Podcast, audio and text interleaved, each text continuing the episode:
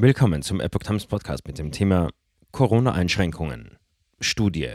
Mehr Depressionen und Essstörungen bei Kindern. Ein Artikel von Epoch Times vom 27. Mai 2022. Die Corona-Politik der vergangenen zwei Jahre hat womöglich vor allem bei Kindern und Jugendlichen deutliche Spuren hinterlassen. Das schreibt Bild unter Berufung auf die Ergebnisse einer großen Studie der Krankenversicherung DRK für das Jahr 2021. Demnach wurden unter anderem 36 Prozent mehr Kinder im Alter zwischen 8 und 9 Jahren aufgrund von Störungen sozialer Funktionen in Kliniken behandelt. Bei Entwicklungsstörungen war es ein Plus von 11 Prozent.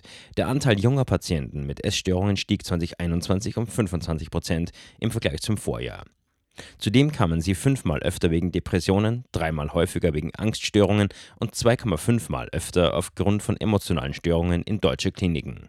Der DRK-Vorsitzende Andreas Storm sagte zu Bild, die Lage hat sich dramatisch verschärft. Der starke Anstieg bei Depressionen und Essstörungen ist ein stiller Hilfeschrei, der uns wachrütteln muss. Für die DRK-Untersuchung wurden die anonymisierten Klinikdaten von 800.000 Kindern und Jugendlichen ausgewertet. Ambulante Behandlungen wurden nicht berücksichtigt.